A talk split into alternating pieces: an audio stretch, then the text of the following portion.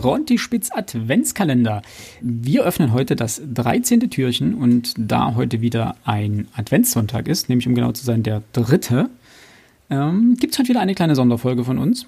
Ähm, bevor wir zum eigentlichen Thema kommen, möchte ich natürlich wieder meine beiden liebsten Mitweihnachtswichtel, äh, Alex und Max, begrüßen. Hallöchen. Hallo. Moment. Alex noch einen Mund voll. Das Gummibärchen runterschlucken. So. Was hast du da noch im Mund? Finde ich nicht witzig. Einen, einen, einen auch nicht Gummibären. So. Bevor wir äh, zum, zum eigentlichen Thema heute kommen, das ich dann noch äh, näher erläutern werde, möchte ich noch ganz kurz auf ein wenig Hörerfeedback eingehen, denn wir haben einige Zuschriften bekommen via Instagram. Was gleichzeitig die Überleitung dazu ist, dass ihr uns gerne auf unseren Social Media Kanälen äh, Instagram und Twitter folgen dürft. Das hilft uns sehr und äh, wenn ihr Lust und Zeit habt, könnt ihr uns auch gerne eine iTunes-Review dalassen. Das hilft auch dem Podcast sehr. So, kurz zurück zu unseren Anschriften oder den, ähm, dem Feedback, das wir bekommen haben. Äh, wir haben letzte Woche Sonntag, richtig? Mhm. Äh, unsere Sonderfolge zur Buchpreisbindung, Buchpreis, Buchpreisbindung ähm, veröffentlicht und dort erwähnt, dass der CH Beck Verlag ja scheinbar eher am Rand nur Gesetzestexte publiziert und Kommentare zu Gesetzestexten und so weiter. Äh, woraufhin wir eine ähm, Nachricht von einer Hörerin bekommen haben. Vielen, vielen Dank an der Stelle. Äh, die äh, Jura studiert, ist das richtig? Habe ich das richtig gelesen? Ja, Korrekt. Ich glaube. Und die uns aufgeklärt hat, dass äh, der CH Beck Verlag eine sehr große Sparte von Gesetzestexten und Kommentaren zu Gesetzestexten besitzt. Äh, ich zitiere von ihm werden zum Beispiel die großen Schönfelder Ordner äh, über den äh, Palant, wichtiger und sehr teurer Kommentar zum BGB, herausgegeben. Als Jurastudentin im ersten Semester hatte ich beim Lehrbuchkauf schon mehr mit diesem Verlag zu tun, als mir lieb war. Denn die Bücher sind wirklich nicht gerade günstig. Aber da von den wichtigen Gesetzestexten mindestens jedes halbe Jahr eine neue Auflage herauskommt und dementsprechend natürlich auch von den Kommentaren und Lehrbüchern und somit für alle, die nicht zwingend immer die neueste Auflage brauchen, ein riesiger Markt an alten, gebrauchten Auflagen entsteht, ist auch ein teurer Neupreis relativ unproblematisch. Stimmt. Außerdem äh, stellt der CH Beck Verlag wohl den oder vielen Universitätsbibliotheken eine große Fachdatenbank vergünstigt zur Verfügung, was gerade auch, jetzt in der Corona-Zeit sehr äh, praktisch ist, weil man nicht immer an die äh, physischen Ausgaben in der Bibliothek rankommt. So, vielen, vielen Dank für dieses, äh, diese Anmerkung. Sowas hilft uns immer ungemein. Ähm, wir liegen auch oft genug daneben. Also falls euch anderen mal etwas auffällt, wo wir uns irgendwie auf dem Holzweg befinden, schreibt uns gerne via Instagram oder Twitter oder ähm, E-Mail oder über Podigy oder auf irgendeinem der Kanäle und sagt uns, geigt uns mal richtig die Meinung. Dann werden wir das gerne, sofern wir es nicht vergessen, ähm, hier wieder richtig stellen. Das machen wir. Korrekt. Max, du bist immer so unglaublich motiviert in letzter Zeit. Äh, ironisch oder? Nee, das ja, ja auch manchmal, vielleicht ein bisschen. Nee, also tatsächlich bin ich motiviert. Mir macht das derzeit sehr viel Bock hier mit euch äh, jede Woche aufzunehmen. Dann klingst du nur so, ja, korrekt. Nein, korrekt ist So. für mich immer so abgeschlossen. Das ist wie andere Menschen so sagen, so sage ich ähm, korrekt oder genau. Genau. Und das zweite Feedback, was wir bekommen haben, äh, betraf uns oder betrifft unsere ähm, normalen, regulären Folgen. Da wurden wir gebeten, doch den Titel des Buches nicht nur am Anfang der Kurzvorstellung zu nennen, sondern auch am Ende. Ähm, wir geloben Ja. Besserung. Äh, für alle, die jetzt bei den alten Folgen nicht nochmal durchhören wollen, was überall vorgestellt wurde, schaut mal in die Shownotes der jeweiligen Folge. Dort habe ich alle Titel samt Autor und Link zur Verlagsseite mit vermerkt. Also da kommt ihr dann nochmal direkt ähm, zu den einzelnen Titeln. Also Verlagsseite sofern verfügbar, manchmal gab es keine. Gerade bei älteren Titeln, die nicht mehr neu aufgelegt werden oder so. So, habt ihr noch was, was ihr vorher loswerden wollt? Nö. Nö. Nö. Max? Nö. Nö. Dann Nö. Nö, nö, Nö. nö, nö. nö. Äh, dann ähm, kommen wir zum eigentlichen Thema der heutigen Folge. Und zwar haben wir im November, wenn mich nicht alles täuscht, auf Instagram eine Umfrage gemacht, äh, was ihr euch da draußen so wünscht für unsere Sonderfolgen. Und da hatten wir viele, viele sehr interessante und coole Ideen, äh, die wir zugeschickt bekommen haben.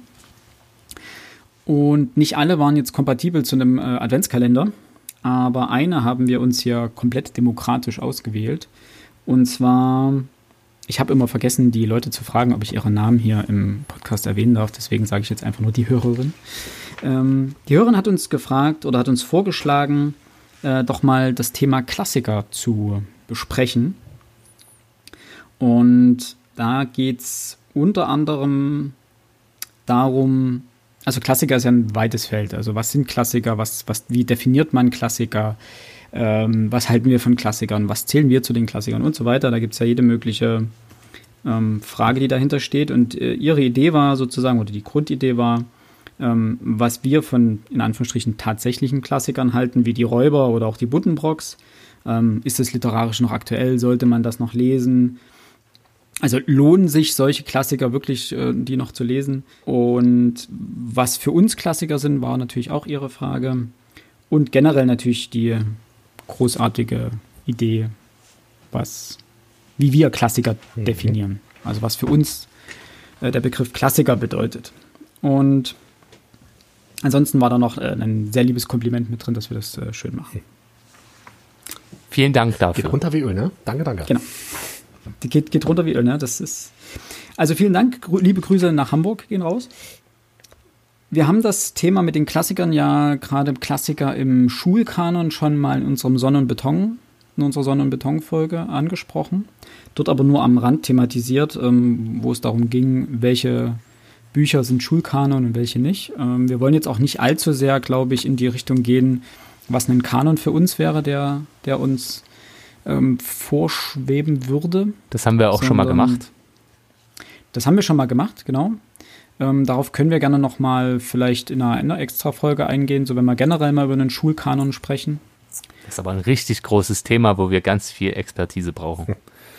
Weil die, die Lehrpläne ja. sind ja wirklich um diese Bücher aufgebaut tatsächlich. Und das ist dann ja. ähm, schwierig. Ich könnte das maximal für, für Sachsen erledigen. Aber ja, man bräuchte eigentlich einen Lehrer im Podcast, ne? Das wäre hilfreich. aber nee, das Problem ist, wir haben ja. nun mal 16 verschiedene äh, Bundesländer mit 16 ja. verschiedenen Lehrplänen. Und ja. wenn wir über Schullehrpläne sprechen, dann kommt es auch immer noch auf die jeweilige Schulform an. Der Vorteil ist, ich bin ja selber ähm, an der Oberschule, also Haupt- und Realschule, war selber als Schüler am Gymnasium, deswegen habe ich da wenigstens so ein bisschen Einblick. Aber wie das andere Bundesländer machen, das ist eine Sisyphusarbeit, das herauszufinden und herauszuarbeiten den, auch die Herangehensweisen, wie kommt, ich, kommt jetzt das Buch in den Literaturkanon fürs Abitur?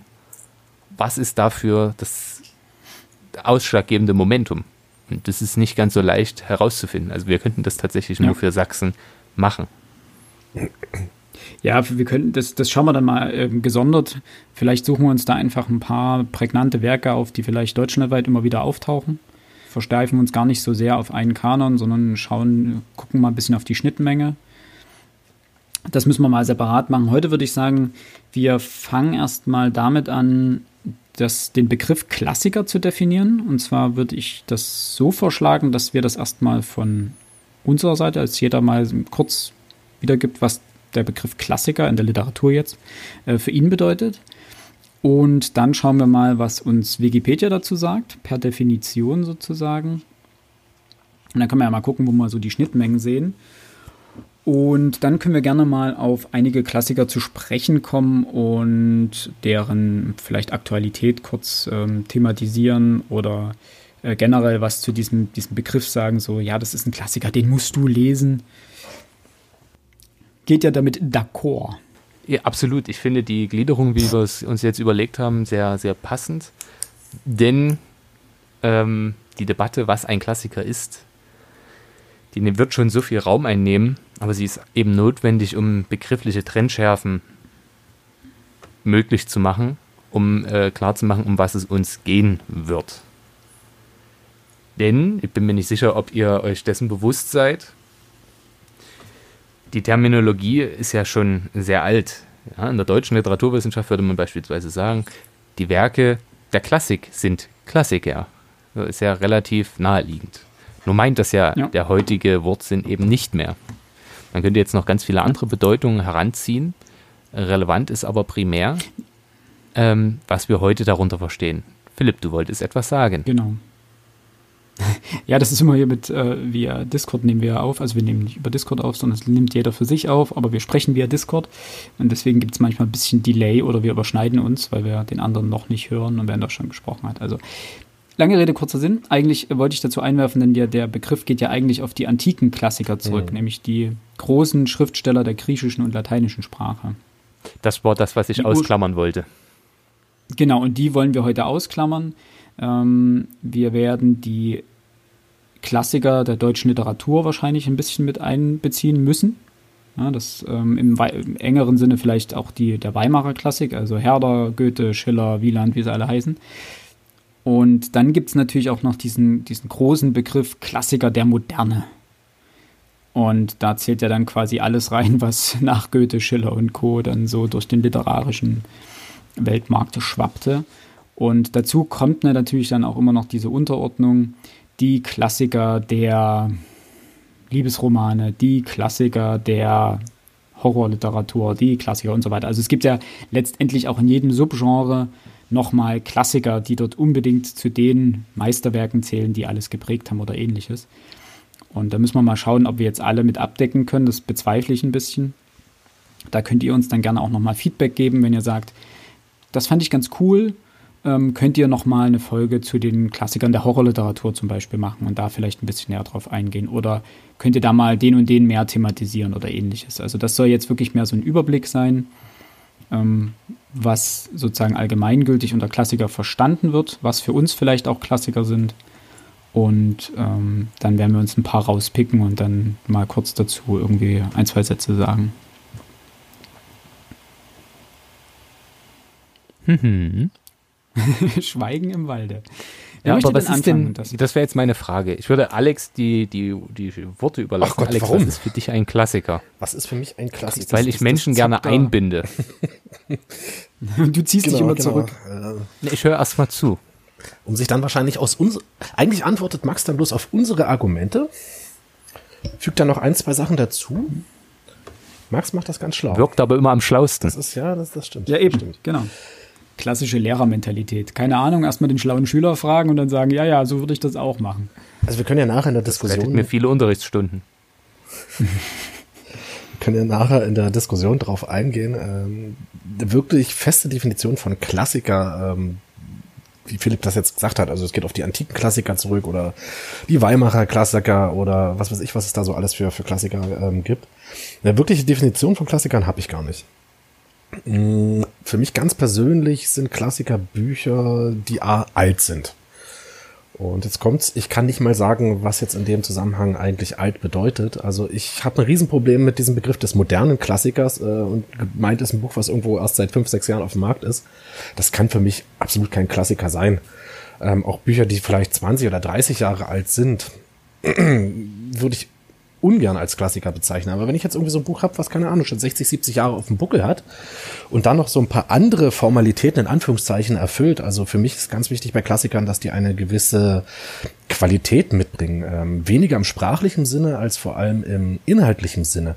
Ja, also dass sie, dass sie vielleicht irgendwie neu sind, dass sie auf damals, ähm, damals herrschende Thematiken eingehen, äh, das durchaus auch kontrovers tun ähm, woraus sich dann natürlich dann auch eine gewisse Zeitlosigkeit ergibt. Wenn solche Merkmale gegeben sind, dann habe ich eigentlich, dann habe ich vielleicht fast schon einen Klassiker vor mir liegen.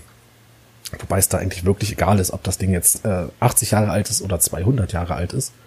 Aber ähm, andere, andere Merkmale, die man so im, im wissenschaftlichen, in Anführungszeichen wissenschaftlichen Diskurs über Klassiker benutzt, die nee, da kann ich wenig mit anfangen, aber da können wir ja nachher noch drüber diskutieren, was ich da jetzt meine.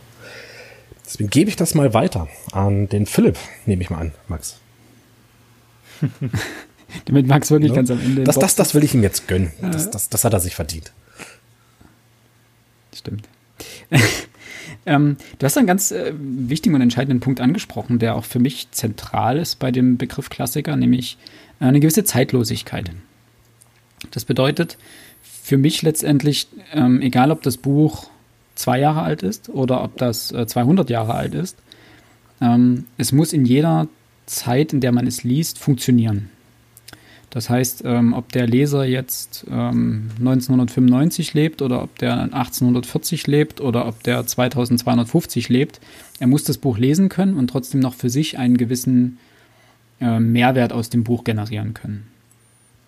Und das ist für mich eigentlich so der, der zentralste Punkt an einem Klassiker. Ähm, er muss noch nicht mal, es wird ja häufig angeführt, dass er, dass ein Klassiker eine gewisse Innovat Innovationspotenzial haben muss, dass er ähm, einen Genre geprägt haben muss vielleicht oder dass er vollkommen was Neuartiges getan hat, als er entstanden ist.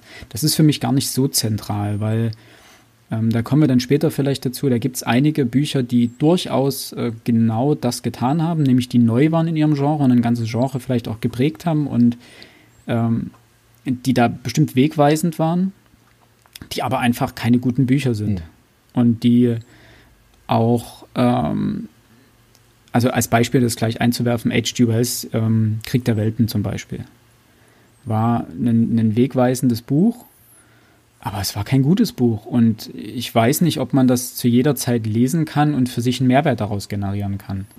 Klar, das ist immer, bleibt immer subjektiv. Ähm, trotzdem sehe ich das an einigen Stellen kritisch. Das heißt, der, der zentrale Punkt für mich ist immer, dass man es vielleicht auch mehrmals lesen kann und äh, neue Perspektiven entdecken kann, die einem in irgendeiner Form bereichern. Das möchte ich gerne erstmal so. Also du bist lassen. eher auf der inhaltlichen Ebene. Ja, natürlich nur. Also ich, ich mag nicht diese Definition Klassiker einfach nur, weil, weil es alt ist und weil es jeder gelesen haben muss. Also diese, diese Must-Read-Listen sind immer so ein bisschen. Die sind ähm, kritisch zu Dem stehe ich immer dem stehe ich kritisch gegenüber, weil es einfach auch Bücher gibt, ähm, zu, die, die Altersgruppen vorgelegt werden, um jetzt mal bei Schülern zu bleiben zum Beispiel. Und das heißt, das musst du jetzt, das musst du jetzt lesen. Äh, leg einem 16-Jährigen die Buddenbrocks hin und sag, hier, äh, lies das jetzt mal bitte, das ist wichtig, das ist ein Klassiker. Der guckt sich, wie viele Seiten sind das? 2000? Keine Ahnung, das ist ein Riesenschinken. Nee, ähm, so Im Großformat auch noch. Ja, ich weiß nicht, ich müsste, ich müsste jetzt holen gehen, steht im, im Flur. Ähm, ich müsste auch aufstehen. genau. Ähm, legt es dem hin, du erschlägst ihn damit, das ist ein Ziegelstein. Und ich glaube nicht, dass die Buddenbrocks unter 20 gelesen werden müssen, zwangsläufig. Wenn es mir jemand interessiert, keine Frage, klar. Ähm, aber das gibt auch Bücher, die erst ihren Wert sozusagen preisgeben, wenn man im, in Anführungsstrichen, richtigen Alter oder in dem richtigen ähm, Reifemoment ist, um sie zu lesen. Absolut, absolut. Ähm, die Frage ist, müssen Klassiker immer von jedem gelesen werden? Und das ist, glaube ich, die zentrale Frage. Ich würde nämlich meine Definition noch ein bisschen simpler gestalten. Mhm. Klassiker sind Bücher, die ein gewisses Alter erreicht haben und trotzdem noch gelesen werden. Ganz einfach. Also das bedeutet in dem Zusammenhang, dass ein Buch auch seinen Klassikerstatus gewinnen kann, aber ihn auch ebenso wieder verlieren kann. Klassische Beispiele dafür sind beispielsweise mh, hm, Hölderlin, von dem in seiner Lebzeit nicht so viel passiert ist, oder Kafka, der eigentlich erst nach seinem Tode die große Rezeption erfahren hat, ähm, aber jetzt wieder da ist. Andersrum muss man gucken, äh, jemand wie Paul Heise, einer unserer ähm, deutschen no Literaturnobelpreisträger, die werden heute gar nicht mehr gelesen. Die interessieren keinen Menschen mehr obwohl sie breit rezipiert waren, aber eben heute keine Relevanz mehr, zumindest augenscheinlich, haben. Daraus schließt sich für mich, jedes Buch kann Klassiker werden. Ähm, und es kommt immer darauf an, wie die breite Masse gewisse Sachen rezipiert. Natürlich gibt es Werke, die immer dazu gehören, beziehungsweise bestimmte Künstler, die immer dazu gehören, weil sie eben aufgrund der Tradition des, der literarischen Rezeption ähm, in diesen Landen, vor allem in deutschsprachigen Landen, einfach Legendenstatus haben. Als Beispiel da wäre zum Beispiel zu nennen äh, Goethe oder Schiller. Ähm, wer einmal in Weimar war, weiß, dass man diese Menschen dort an jeder Ecke sieht oder zumindest wahrnimmt, okay, der war mal wichtig. Ähm, da kommt man gar nicht umhin. Andersrum muss man sich eben die Frage stellen, wie das bei anderen Künstlerinnen und Künstlern ist, ob das heute noch so relevant ist, wo wir wieder beim Kanon sind. Und dann kommen wir zu dem, was natürlich auch die Frage ist, muss das jeder lesen? Und das kann man ja wirklich relativ klar verneinen, denn ähm, ob es, nehmen wir wieder das Beispiel der Buddenbrocks, das ist kein Buch für die breite Masse. Das war es, als es rauskam, nicht. Und das ist es heute immer noch nicht. Ähm, wir müssen immer bedenken, dass vor allem, also im 20. Jahrhundert mag das ja noch schleichen, aber im 18., 19. Jahrhundert werden Bücher für eine intellektuelle Elite verfasst. Nicht unbedingt für, den äh, für die breite Masse. Dass Literatur heute so breit rezipiert wird, ist der Aufklärung und der 68er Revolution geschuldet, dass Menschen sich eben auch mit was auseinandersetzen, was gegebenenfalls für ihre intellektuelle Reife eigentlich zu schwer ist. Das Interessante ist, dass beispielsweise für Schülerinnen und Schüler ja teilweise sogar Klassiker verändert werden, damit sie für sie besser lesbar werden. Und das ist dann wieder was. Siehe Nathan. Ne? Also Nathans Kinder von. Nathan und seine Kinder von Miriam Pressler. Ist tatsächlich im, im sächsischen Bildungs-, also im, im Kanon an der Oberschule in Sachsen. Das ist tatsächlich ja aber äh, eine neue Adaption des Werkes. Nein, ich rede so von, von ähm, bestimmten Kürzungen oder wenn man bestimmte Begriffe ausradiert, damit es besser lesbar ist. Es gibt beispielsweise vom Nibelungenlied ja auch gekürzte neuhochdeutsche Varianten. Ja. Ähm, kann man als Klassiker sehen, aber eben arg entstellt. Natürlich für einen Fünft- oder Sechstklässler, die das gemeinhin lesen dürfen, ist das wie drücke ich es aus, auf Mittelhochdeutsch einfach nicht machbar. So, und es ist selbst auf, auf Neuhochdeutsch in der vollständigen Fassung nicht machbar. Aber um gewisse grundsätzliche Sachen aus der Zeit oder dieser Geschichte wahrnehmen zu können, ist es ja auch völlig okay, das zu kürzen. Ähm, zwei Sachen dazu. Zum einen, ähm, was du vorhin meintest mit den ähm, Klassikern, die mit Büchern, die keine Klassiker mehr sind, einfach weil sie keinen mehr interessieren oder die es nie geschafft haben, einen Klassikerstatus zu erreichen, obwohl sie alt sind. Ähm, genauso kann es natürlich sein, wenn eine gewisse ähm, zeitliche Distanz hergestellt ist, dass Bücher dann, obwohl sie 50 Jahre keinen Menschen interessiert haben, plötzlich zu Klassikern werden, weil man einfach die, die nötige ähm, Distanz dazu hergestellt hat und plötzlich merkt, wie wichtig so ein Buch äh, vielleicht für sein Genre war oder äh, für eine Zeit war, ähm, obwohl es erstmal keine Rolle während dieser Zeit gespielt hat, letztendlich. Ähm, das, das, das, zum einen und zum anderen ähm, finde ich es manchmal ganz. Ich, ich war lange auf Kriegsfuß mit solchen, in Anführungsstrichen, überarbeiteten, weichgespülten Adaptionen und ähm, Ausgaben von Klassikern. Ähm, aber ich muss mittlerweile sagen, dass ich das eigentlich ganz gut finde, um sich dem eigentlichen Buch zu nähern. Weil man setzt natürlich erstmal die Komplexitätsschwelle herab, aber man erleichtert somit auch den Zugang. Ähm, jetzt wird man halt heißen, ja, wir haben das früher auch gelesen und wir haben es auch geschafft. Ähm, die Frage ist, haben wir es in, in, ihrer Komplexität verstanden? Wahrscheinlich nicht. Äh, in seiner Komplexität verstanden? Wahrscheinlich nicht. Es ist ein zweischneidiges ähm, Schwert. ich finde es zum Teil äh, mir ist das aufgefallen bei, ähm, äh, interessanterweise bei, bei, bei Comics und Manga äh, in dem Fall. Ähm, auch da gibt es ja Klassiker aus den 60ern, 70ern und so weiter. Und wenn du die heute anschaust mit den aktuellen Sehgewohnheiten, sind die fürchterlich anzugucken.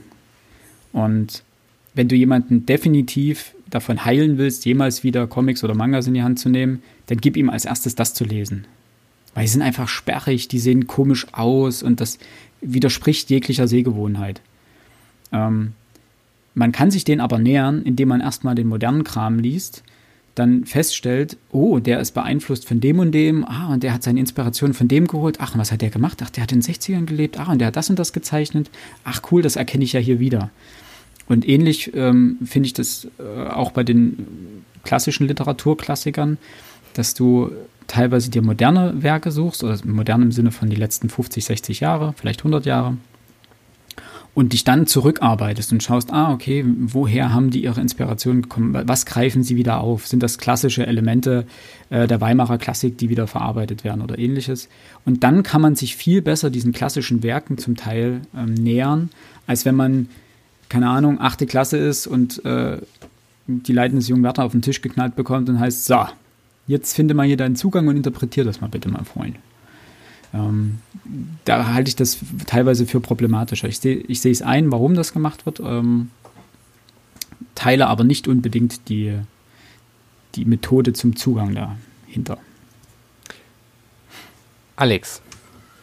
Puh, zwei Sachen. Also ähm, dieser Vereinfachung von, von komplexen, von schwierigen Werken, um einen Zugang eben zu den Anführungszeichen Originalwerken ähm, zu gelangen, ich glaube, das ist für mich ein Trugschluss. Ähm, wenn ich mir jetzt die Bücher angucke, an denen ich mich richtig durchkämpfen musste, ähm, man hätte mir dieses Buch in vereinfachter Form vorgelegt, bedeutet das ja noch lange nicht, dass ich dieses Buch danach ebenfalls, äh, also das Originalbuch dann lesen könnte.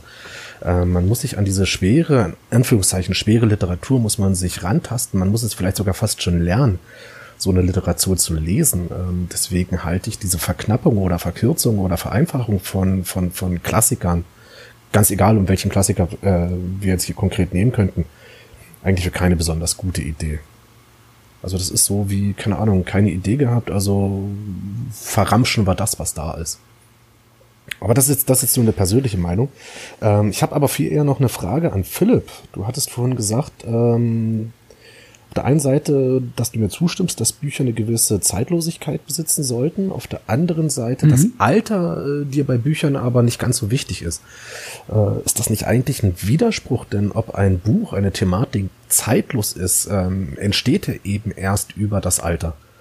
Klar hast du Themen wie jetzt meinetwegen Tod, Trauer, Liebe und so weiter, ähm, die die man als Themen zeitlos nennen kann, aber ob das Buch zeitlos mhm. ist, das zeigt sich ja dann wirklich erst, wenn das Buch alt ist. Ähm, ohne jetzt wieder sagen zu können, was es heißt, wie alt das da sein müsste. Vollkommen richtig. Das, das ist so ein bisschen die, die Schizophrenie in der Aussage letztendlich, weil die Zeitlosigkeit sich, wie du gerade eben gesagt hast, erst über die Zeit wirklich manifestiert. Mhm. Gebe ich dir vollkommen recht, ist richtig. Also ja, das, das Alter deines Buches spielt äh, für mich weniger eine Rolle. Ähm, aber du kannst natürlich bei einigen Büchern, die jetzt meinetwegen erscheinen, noch nicht sagen, ob sie zeitlos sein werden weil das ja quasi nur der aktuelle Blick auf ähm, dieses Buch ist und sich das natürlich alles ändern kann. Du kannst, ähm, denke ich mal, zum Teil bei manchen Büchern sagen, dass sie wahrscheinlich nicht mehr funktionieren werden in 20, 30, 40 Jahren. Das hatten wir letztens thematisiert, als es um ähm, Marc-Uwe Klings äh, Quality Land ging. Mhm wo äh, Max und ich, ähm, glaube ich, der gleichen Meinung waren, dass das wahrscheinlich in 30, 40 Jahren nicht mehr gut funktionieren wird, weil das Thema oder das, der, der Grundtenor des Buches so auf unsere aktuelle Lage ab oder auf die, die aktuelle großpolitische Lage umgemünzt ist, dass ähm, es durchaus sein kann, dass man in 50, 60 Jahren nichts mehr damit anfangen kann. Dass dann einfach der ganze Witz verloren geht, weil man weniger Bezug sozusagen zu den jetzigen Themen hat. Die Themen bleiben vielleicht aktuell, also es wird ja, es geht ja um Industrialisierung, äh, nicht Quatsch, Industrialisierung. Ähm, es geht um ähm, KI, äh, künstliche Intelligenzen und Automatisierung ähm, von Prozessen und Überwachung und ähm, Vermarktung von letztendlich allem. Das ist ja ein, ein großer Trend aktuell und es ist auch wahnsinnig äh, kontrovers und es ist eine zum Teil auch besorgniserregende Entwicklung. Aber man weiß ja nicht, wie man in 60, 70 Jahren darauf zurückblickt. Vergiss mir den und Neoliberalismus und den äh, Turbokapitalismus nicht, der da auch extrem kritisiert wird, aber die ganzen popkulturellen Referenzen rafft doch in zehn Jahren kein Mensch mehr. Genau. Also vor allen Dingen die, also es wird vielleicht noch funktionieren mit seinen ähm, bissigen Anspielungen und den Referenzen. Ähm, der Humor wird wahrscheinlich nicht mehr funktionieren. Weil der so zum Teil so, in Anführungsstrichen, tagesaktuell ist, äh, dass diese Referenz einfach keiner mehr mitnimmt dann. Ja. Aber prinzipiell gebe ich dir vollkommen recht. Also man kann schwer ähm, voraussehen, ob ein Buch äh, irgendwann äh, zum Klassiker wird. Und deswegen gebe ich dir auch insofern recht, dass der Begriff moderner Klassiker manchmal zu schnell verwendet mhm. wird. Ähm, also jedenfalls im, im Feuilleton oder äh, in, in, irgendwelchen äh, Kritiken von oder Rezensionen von Büchern. Ähm, Im weitesten wird der Begriff ja eigentlich für alle Bücher oder für, für die großen, wichtigen Bücher, wie ach, James Joyce, Ulysses zum Beispiel, ist ja ein moderner Klassiker. Mhm.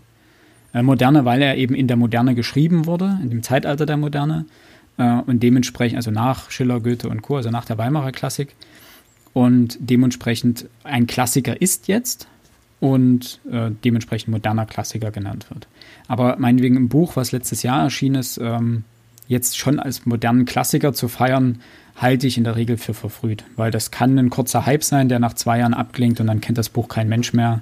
Gerade bei äh, 20, 30, 40.000 Neuerscheinungen pro Jahr auf dem deutschen Buchmarkt alleine ähm, ist das Ganze so schnelllebig geworden und dort wirklich einen Klassiker zu schaffen, puh, schwer. Ich denke, Harry Potter ist ein moderner Klassiker. Das, das, das wäre jetzt, also auf Harry Potter bin ich gar nicht gekommen. So, also wäre mir jetzt, wäre mir jetzt so spontan eingefallen. Ich hätte jetzt ähm, weil, Wellbeck genannt, weil der so unfassbar kontrovers ist, ähm, dass der eben nicht nach, dass die Diskussion darum nicht nach zwei Jahren aufhören, ähm, dass der inhaltlich und äh, ja jetzt Max hat das ja schon ein paar Mal jetzt ähm, erzählt, das muss ich ihm ja zugestehen. Ne? Für mich ist das nix, das die, die Literatur, aber ähm, da könnte ich mir gut vorstellen, dass das äh, ein Klassiker wird. An Harry Potter habe ich gar nicht gedacht. Das wäre fast noch naheliegender. Aber es würde Welbeck natürlich genau das erfüllen. Ja, Welbeck hat den Vorteil, dass er ähm, bestimmte Szenarien aufmacht. Mhm. Und ja. ähm, die sind ja auch adaptierbar auf andere Szenarien. Denn natürlich nimmt er das Szenario Frankreich zur nächsten Präsidentschaftswahl aber ja. man könnte auch sagen, es ist ähm, Deutschland 2048 ähm, und es geht um was ganz anderes. Man könnte vielleicht den Begriff Klassiker noch erweitern äh, als Inspirationsquelle. Also wenn du dir anschaust, wie häufig ähm, es Referenzen gibt auf eben die Werke Goethes, Schillers und so weiter oder Kants oder ähm, James Joyce, wo wir vorhin dabei waren oder ähnliches, wie oft die sozusagen, wie, an, wie oft es Anspielungen und Referenzen auf diese Werke gibt, haben sie eine gewisse Inspiration auf den Autor ausgeübt. Nein, das Problem äh, ist. Waren sie eine gewisse Inspiration für den Autor. Und da ist die Frage, ob das für Klassiker gelten muss. Ob Klassiker sozusagen Werke sind, die immer wieder aufgegriffen werden, also auch im, im, äh, im Schriftstellerischen immer wieder aufgegriffen werden und die immer wieder ähm, aus denen immer wieder Teile verwendet werden oder auf die immer wieder Bezug genommen wird, die also in Anführungsstrichen popkulturell auch eine Rolle spielen. Hm. Das Problem ist ja an der Stelle. Fragezeichen. Also. Ähm, ich glaube, genau das ist, gehört auch mit dazu, dass man auf diese Sache anspielen kann. Das Problem dabei ist, hm, dass dieses System natürlich daran krankt, wenn niemand mehr die Klassiker kennt, dann wird es schwierig, diese Referenz zu erkennen. Deswegen ist ja, oder dafür ist ja genau die Literaturwissenschaft da, um eben genau das sichtbar zu machen, dass es diese Referenzen überhaupt gab, ähm, weil das nicht immer für den klassischen Leser, der Gegenwartsliteratur liest oder was weiß ich was, ähm, den, für den ist es nicht offensichtlich, dass äh, Goethe bei Faust mit Gretchen auf äh, ein Buch von einem anderen Autoren eingeht, namens Die Kindermörderin. So, das weiß man oder man weiß es halt nicht. Man muss es nicht zwingend wissen, aber es ist natürlich eine weitere ähm, ja, Inter Interpretationsfacette, um eben einen anderen Zugang noch zu einem Buch zu bekommen. Und ähm, das Problem mit diesen wie drücke ich es aus, mit diesem, sie sind äh, Ziel von bestimmten Referenzen, ist aus meiner Sicht, dass, dass es schwierig wird, ähm, weil auf bestimmte Sachen wird er immer noch zurückgewiesen, zurückverwiesen. Als Beispiel mhm. nehmen wir jetzt mal Ulysses. Ulysses ist ein schönes Beispiel. Oder meine Wenigkeit, ich sage manchmal gerne zu anderen Menschen, sie seien äh, äh, klassischer Gag. Jemand erzählt mir über jemanden, den ich uninteressant finde und sage dann, ja, über den wurde mal das Buch geschrieben, Der Mann ohne Eigenschaften. Das ist eine Anspielung, mhm. die ich immer wieder mache, weil die witzig ist. Ich habe das Buch aber nicht gelesen. Oder das Fragment. Schlicht und ergreifend, weil der Mann ohne Eigenschaften auch wahnsinnig lang und wahnsinnig anstrengend ist.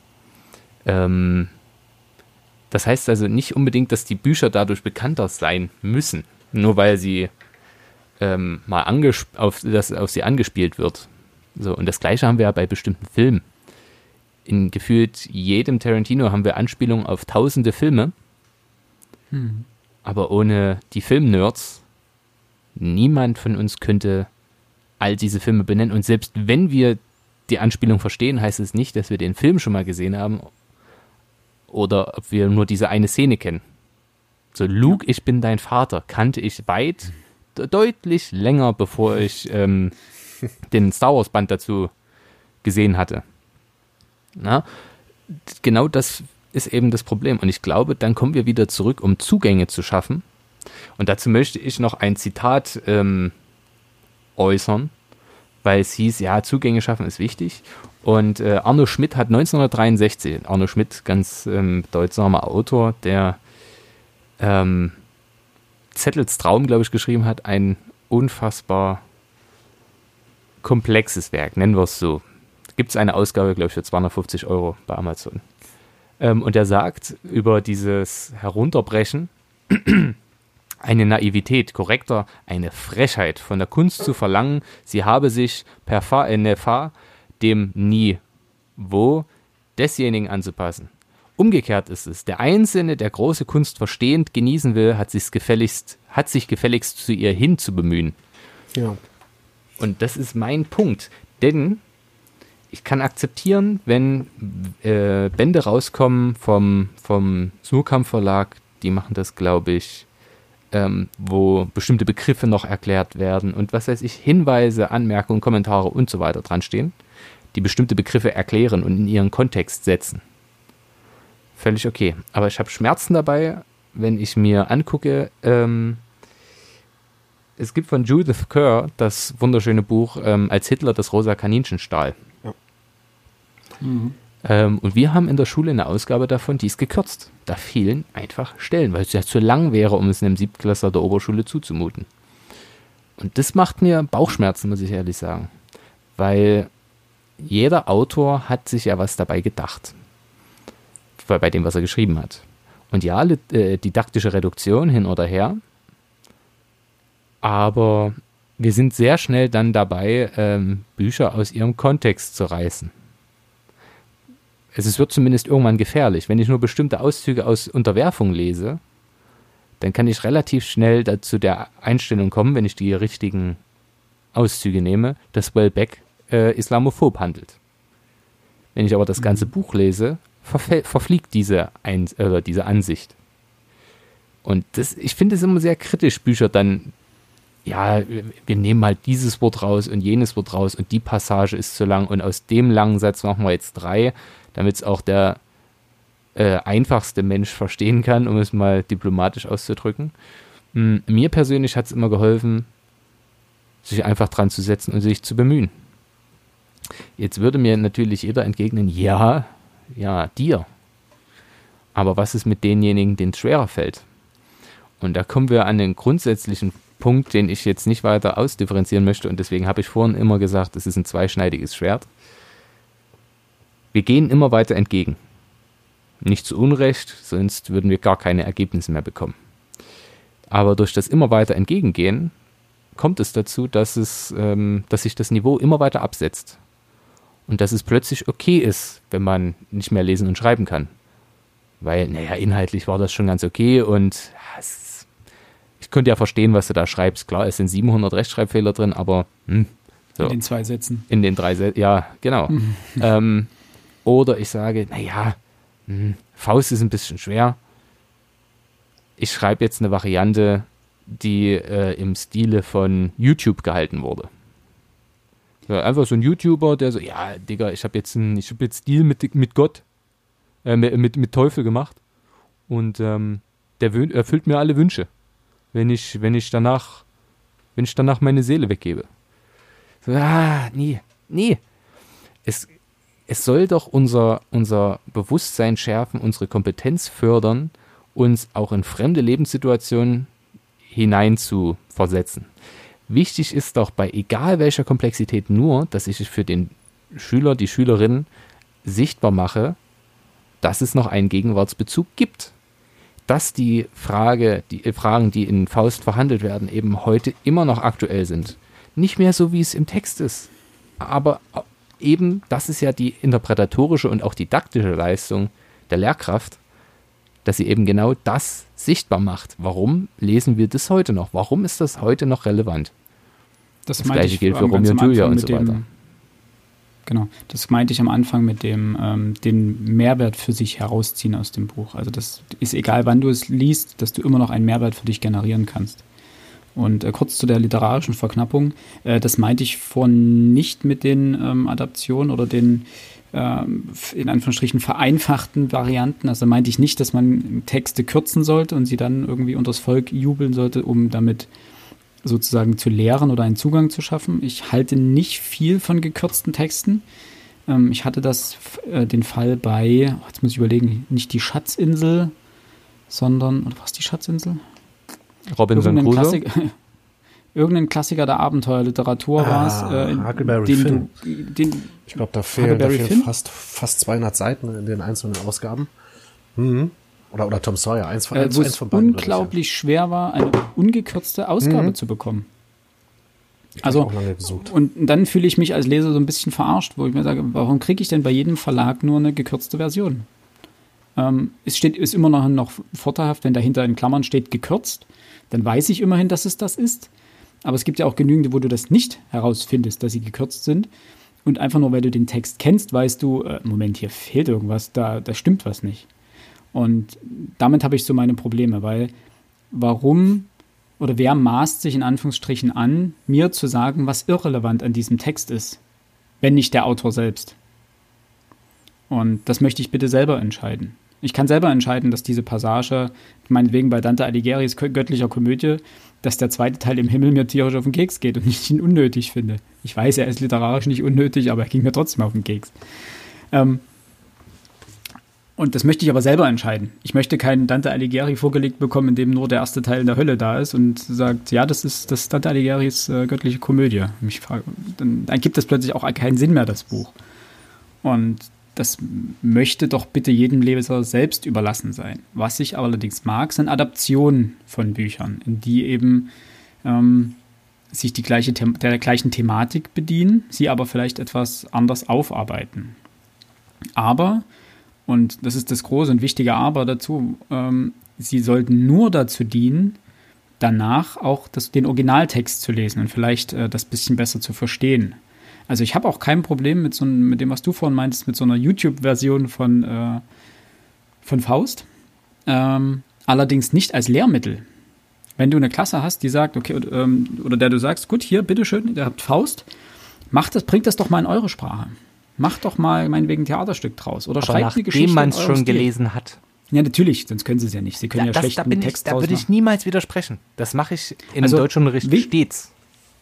Weil wichtig Aber für mich ist daran, dass dieses, dass die Adaption oder die, die ähm, neue Ausgabe oder neue Version des Textes immer ein Werkzeug sein muss, um sich den alten zu erschließen. Das ist für mich sozusagen der, der wichtige Punkt. Sie darf nie alleine stehen. Also du darfst nie sagen, wir beschäftigen uns mit, äh, mit Faust, nehmen aber nur die von äh, die, die Hipster-Version aus dem Jahr 2012, die ein bisschen vereinfacht ist und in äh, in Digidialekt geschrieben ist. Und sagen dann, daran machen wir sozusagen unsere Interpretation fest. Die kann man nehmen, meinetwegen, aber ja, nicht ohne den Originaltext irgendwie auch mal behandelt zu haben. Also das ist so jedenfalls meine Meinung dahinter. Alexejewitsch. Ich überlege gerade, ich überlege gerade. Also das, was Philipp gerade gesagt hat, oder was, was die Arbeit eigentlich erzählt hat, das hat so ein bisschen was vom, vom Fuck You Goethe-Style. Ähm, ich weiß nicht. Finde ich okay. Aber finde ich okay, wenn man sich vorher mit dem, mit dem eigentlichen Text beschäftigt. Das mir fällt tatsächlich okay. kein, wenn man das nutzt, sozusagen, um sich ähm, mit dem Text zu beschäftigen. Mir, mir fällt kein Find Beispiel an, okay. ein, was ich jetzt mal so für mich persönlich heranziehen könnte, wo ich jetzt mal zwei verschiedene Versionen ein und desselben, nee, nicht ein und desselben Buchs, eines Buchs gelesen habe. Dann überleg mal kurz und ich kann mal ganz kurz ähm, äh, was äh, dazu sagen, wie Klassiker ähm, per Wikipedia in dem Fall jetzt definiert werden. Ähm, oder hast du noch was, Max, vor, was du Lust Nö, möchtest? ich bin erstmal okay. mit meinen Ausführungen am Ende. Okay. Ähm, Klassiker sind klassische Werke, also ich zitiere jetzt die Wikipedia-Seite, ne? Das, ähm, Klassiker sind klassische Werke, Autoren, Topoi oder Produkte. Als klassisch im allgemeinen sprachlichen Sinne wird etwas bezeichnet, das typische Merkmale in einer als allgemeingültig akzeptierten Reihenform in sich vereint und mithin als formvollendet und harmonisch gilt. So, ähm, das ist der Über, der, der, die Überschrift dazu. Äh, Merkmale eines Klassikers. Als typische Merkmale eines Klassikers können die folgenden gelten, wobei darauf hingewiesen werden muss, dass nicht alle Merkmale zutreffen müssen, um ein Werk zu einem Klassiker zu machen. Ähm, Punkt Nummer eins, lange überregionale Bekanntheit, oft auch generationsübergreifend. Ähm, ein gewisser Traditionswert, ein hoher Wiedererkennungswert, hohe Qualität wird zugestanden, Innovationspotenzial und Neuartigkeit, Einfluss auf die Kultur und die Zeitlosigkeit der Themen in der Belletristik, beispielsweise Liebe, Hass, Wut, Familie, Abenteuer, Widerstand, Anpassung. Das ist das, was du vorhin gesagt hast, Alex. Mhm. Du hast die ja schon mal genannt. Äh, das Info äh, Innovationspotenzial hatte ich ja, äh, ich glaube, schon mal angesprochen. Da würde mir, ähm, mir tatsächlich ein paar Bücher bitte? einfallen, die ich persönlich als Klassiker bezeichne, bei denen aber nicht alle Merkmale zutreffen. Das ist ja okay. Das ist ja, das ist ja durchaus, das übertiteln sie ja hier auch, dass es nicht alle ja, Merkmale zutreffen müssen. Ja. Es können einzelne ja, Merkmale zutreffen, es können mehrere Fehler. auf einmal zutreffen. Mhm. Ähm, es muss aber auch keiner von denen darauf zu, zutreffen und kann trotzdem ein Klassiker sein. Ähm, Genau, und in der Klassiker der Literatur, das hatten wir schon mal, kann bestimmt, äh, kann verschiedene Definitionen haben. Nämlich zum einen äh, kommen sie aus der, im eigentlichen oder engeren Sinne aus dem Griechischen oder Lateinischen, also die griechischen und lateinischen Schriftsteller, äh, Homer, Platon und so weiter, ähm, deren Werke sozusagen auch heute noch breit rezipiert werden und gelesen werden und die deswegen als Klassiker bezeichnet werden. Ähm, dann gibt es natürlich die deutschen Klassiker, eben Goethe, Schiller, Hölderlin und so weiter was dann zum Teil auch natürlich nochmal feiner definiert wurde in dieser Weimarer Klassik, nämlich ähm, Wieland, Herder, Goethe, Schiller nochmal sozusagen, um die nochmal enger zu umreißen. Und dann die ähm, angesprochenen Klassiker der Moderne. Da zählen zum Beispiel die Buddenbrocks mit rein, der Zauberberg, ähm, der Mann ohne Eigenschaften, äh, Ulysses von James Joyce, Entschuldigung, äh, William Faulkners Schall und Wahn, äh, und so weiter. Äh, Homo Faber, ähm, die Blechtrommel, die Physiker, um jetzt mal nur eine, einige zu nennen. Ähm, genau, und dann gibt es natürlich noch das, was äh, ich vorhin auch angesprochen hatte, dass es verschiedene Klassiker verschiedener Subgenre gibt. Also die Klassiker der Kriminalliteratur, wenn man jetzt die ähm, Edgar Wallace äh, Krimis zum Beispiel nimmt, das ist ja ein Klassiker der äh, Kriminalliteratur oder auch die Agatha Christie Sachen. Oder eben die Klassiker der Kinderbücher, Pippi Langstrumpf ähm, oder Erich Kästners Emil und die Detektive oder Struwelpeter oder weiß der Geier was. Ähm, und dann eben meinetwegen Klassiker der Science Fiction. Da gab es ja sogar auch bei diverse Verlagen gab es ja auch solche Reihen, die dann hießen, bei Heine gab das war das, glaube ich, die Klassiker der Science Fiction und da haben die dann irgendwie ähm, verschiedene aufgelegt, wie zum Beispiel die Neuromancer-Trilogie ähm, von Dan Gibson, glaube ich. Ähm, oder äh, Blade Runner von William K. Dick und so weiter. So, das ist so grundlegend die Definition per äh, Wikipedia. Angereichert mit eigenem hm. Inhalt.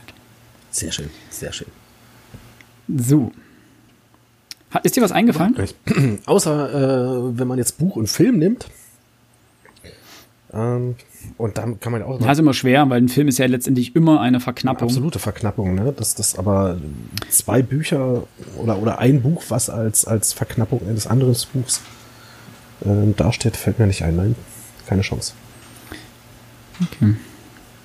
Ähm, fallen euch denn Bücher spontan ein, äh, die auf der Must-Read-Liste also die quasi in jedem Bücherkanon auftauchen, wo ihr sagt, puh, Leute, eigentlich, ich kann verstehen, warum es solche Listen gibt, aber das Buch würde ich da jetzt eigentlich nicht mit draufnehmen. Also die Hörerin, keinen Fall reingehört. Oh. Oh. Weiß ich nicht. Also die Hörerin hatte uns äh, zwei Sachen vorgeschlagen, also die, oder zwei konkrete Beispiele genannt. Das war einmal die Räuber ja. von Schiller, äh, von Schiller her. Und das andere war die Buddenbrocks, glaube ich. Ja, die Buddenbrocks und äh, die Räuber, genau. ich wollte eigentlich die Räuber jetzt vorher noch mal lesen, weil so viel ist das ja nicht. Ähm, die hatte ich komplett vom Schirm verloren. Die habe ich in der Schule damals gelesen und fand, die bilde mir ein, die relativ cool gefunden zu haben. Ich habe es aber jetzt einfach nicht geschafft, weil gerade einfach irgendwie die Welt eine Arbeit über mich ausgekippt hat. Freiwillig quäle ich mich nicht durch Schiller. äh, ich bin absolut kein Fan von ihm. Ähm, da bin ich doch eher bei seinem älteren Kollegen aus Weimar. Ähm, persönlich, unpopular opinion, würde ich beide nicht in den Kanon reinnehmen. Der absolut, also noch eher vielleicht Schiller, aber selbst da sage ich mir, ähm, wenn man anders, anders, aus meiner Sicht muss klar definiert werden, wer jetzt meine Zielgruppe ist. Wenn ich sage, eine, ein Kanon für alle Menschen in Deutschland, ja, dann definitiv auf keinen Fall. Und dann müssen wir vielleicht auch die, die eurozentristische oder germanozentristische Sichtweise ein bisschen aufsprengen und uns die Frage stellen, muss das sein? Andersrum denke ich halt eher dann sowas, dass sowas wie Harry Potter ähm, von jedem Deutschen mal gelesen sein könnte. Zumindest um an der, an der Welt so äh, und dem einfach, ich nenne es mal das Kulturgutwissen, das gesellschaftliche Wissen, ähm, an diesem Kapital teilhaben zu können. Dafür muss man das schon kennen. Aber muss man das Buch dafür gelesen haben oder reicht auch der Film? Das sind dann wieder die klassischen Fragen. Und jetzt komme ich aber zu dem anderen Part. Ähm, aus meiner Sicht sollte jeder Mensch, der die allgemeine Hochschulreife erlangen möchte, die Räuber gelesen haben, Kabal und Liebe gelesen haben, Faust gelesen haben. Hör mir auf. Und ich könnte da jetzt noch 20 andere Bücher nennen. Mhm. Aber meine Vorstellung von einem, von der Hochschulreife ist eben auch humanistische Bildung. Und humanistische Bildung lässt, muss, muss, das muss ich an der Stelle sagen, muss verlangen, dass wir das, ge, ja, das, das tradierte Material, das wir an deutscher Literatur haben, zumindest überblicken und in einzelnen Aspekten auch gelesen haben.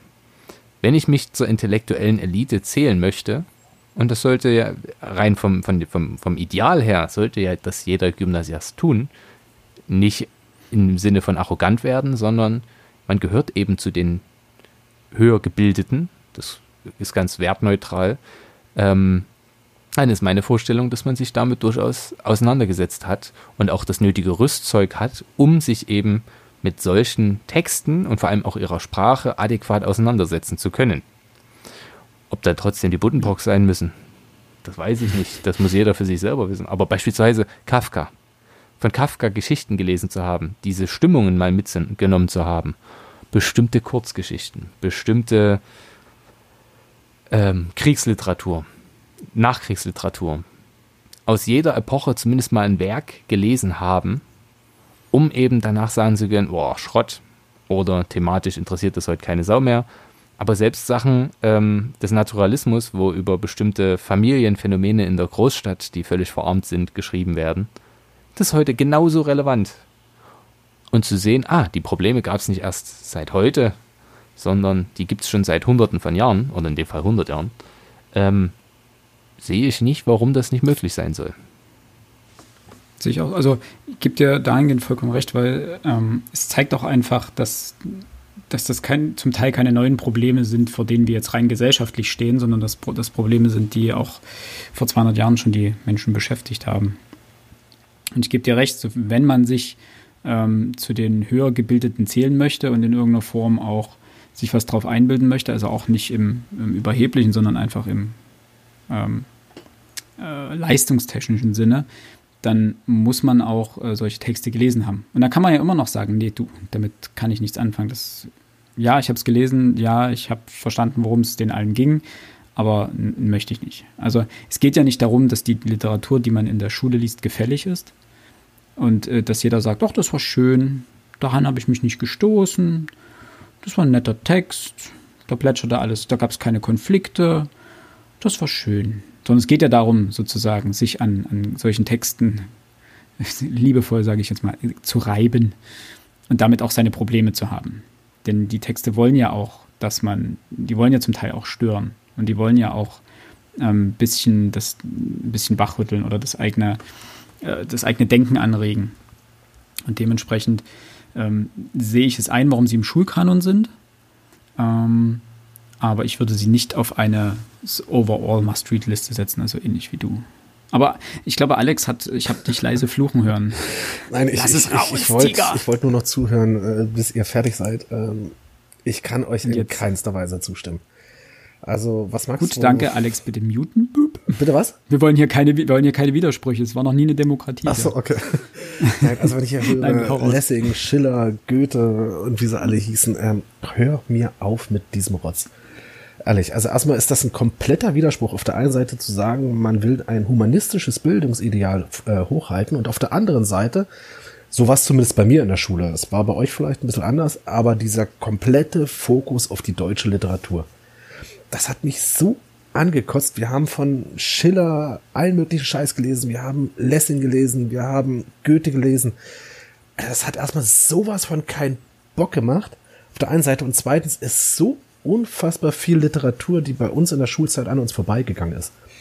Und dieses, äh, man muss sich für die Welt öffnen, das tue ich nicht, indem ich mich auf die ganzen Weimarer Klassiker und, und, und die ganze Blödsinn damals hieß, konzentriere, ähm, Autoren wie Kafka, die habe ich lange nach der Schule gelesen. Autoren wie Sienkiewicz, also polnische Literatur, habe ich Jahre nach der Schule gelesen.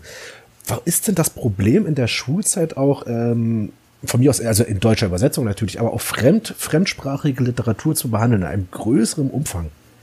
Dazu muss ich doch nicht komplett das, das komplette Werk Goethes, Lessings, Schillers, ich weiß gar nicht, wie die ganzen alle noch heißen. Das ist tut mir leid, da habe ich überhaupt kein Verständnis für, da auch an meine Deutschlehrerin, nein, das kannst du dir sonst wohin stecken, die Literatur. Ähm, ich würde, ich gehe vollkommen konform, dass man vielleicht das eine oder andere durchaus lesen sollte, einfach nur, damit man es kennt, aber nicht in diesem Umfang, wie es in vielen Schulen in Deutschland teilweise gemacht wird. Nein, gehe ich nicht mit, brauche ich nicht, braucht kein Mensch. Wem Spaß um. macht zu ähm. lesen, wer Interesse am Lesen hat, wer auch Interesse an dieser Literatur hat, der wird früher oder später ganz automatisch dahin finden. Aber man kann die, die Lust an Literatur nicht wecken, wenn über Jahre nur sowas gelesen wird. Und ich habe da so einen Hals, wenn ich, wenn ich äh, diese Literatur schon höre. Tut mir leid, nee. Da kann, also da kann ich euch nicht ähm, zustimmen. Äh, zwei Sachen dazu. Also ja. zum einen, äh, ich gebe dir zu dem Teil recht, dass äh, auch mir die Literatur über unserem äh, deutschzentrierten äh, Kanon hinaus äh, ein wenig unterrepräsentiert erscheint.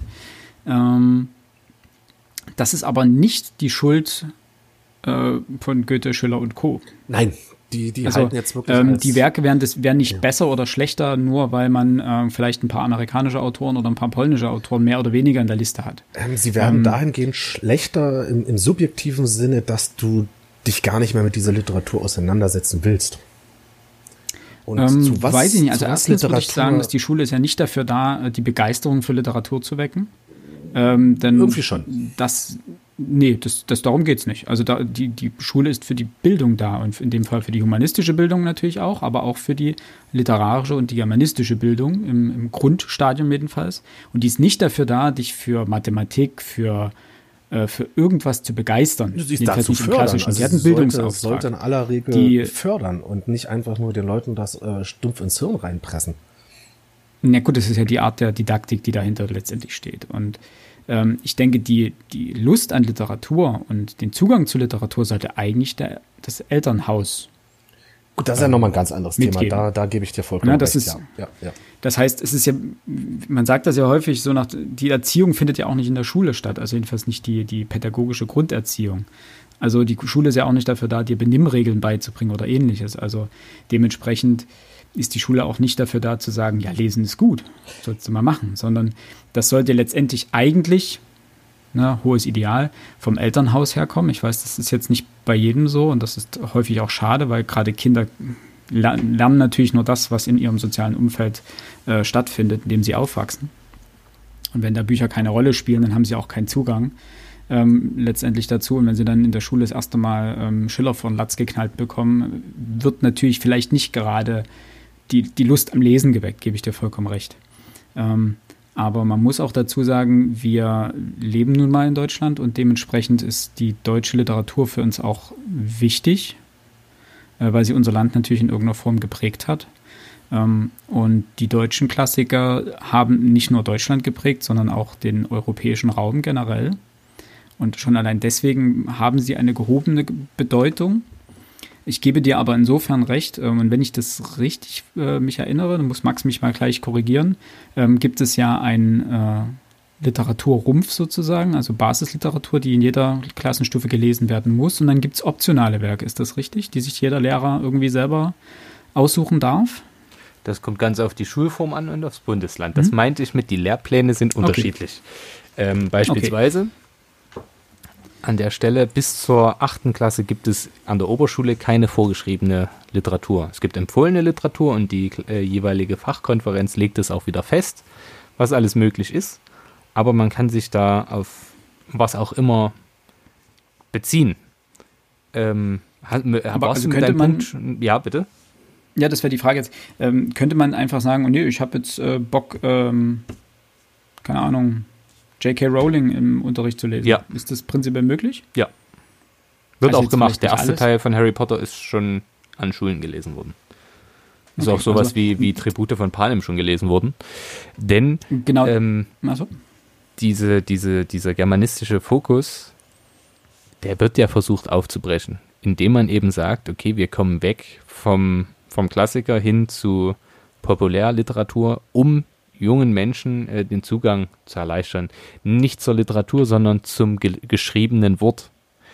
Mhm. Äh, die, die Anzahl an Schülerinnen und Schülern, die vor mir sitzt und sagt, also wir haben zu Hause überhaupt gar kein Buch. Ähm, die sollten wir nicht unterschätzen. Das ist nicht, nicht zu wenig. Dementsprechend ja. ist auch die literarische Vorkenntnis. Und das ist übrigens auch der Punkt, Alex, mhm. bei dem es dann kritisch wird zu deinem Faktum.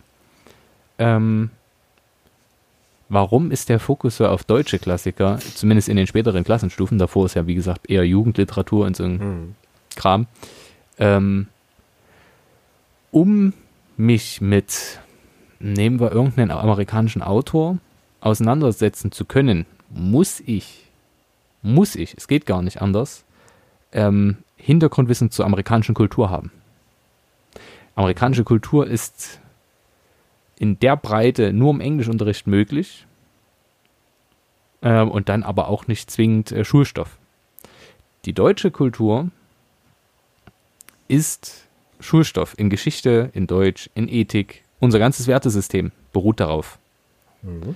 Also da ist das der Zugang grundsätzlich eher bei der Art von Literatur liegt. Das ist schlicht und ergreifend dem, dem Umstand geschuldet, dass das Weltwissen und das Interesse von jungen Menschen deutlich geringer ist als bei Erwachsenen. Du kannst mir nicht erzählen, dass du in der achten Klasse schon ein umfassendes Verständnis der amerikanischen Kultur hattest. Nein, Plus, selbst wenn du das gehabt hättest, bist du der Einzige in der Klasse. Und für alle anderen hätte man wirklich völliges Neuland betreten müssen und das ist natürlich nicht nachvollziehbar. Jetzt kommen wir aber zu einem neuen Punkt.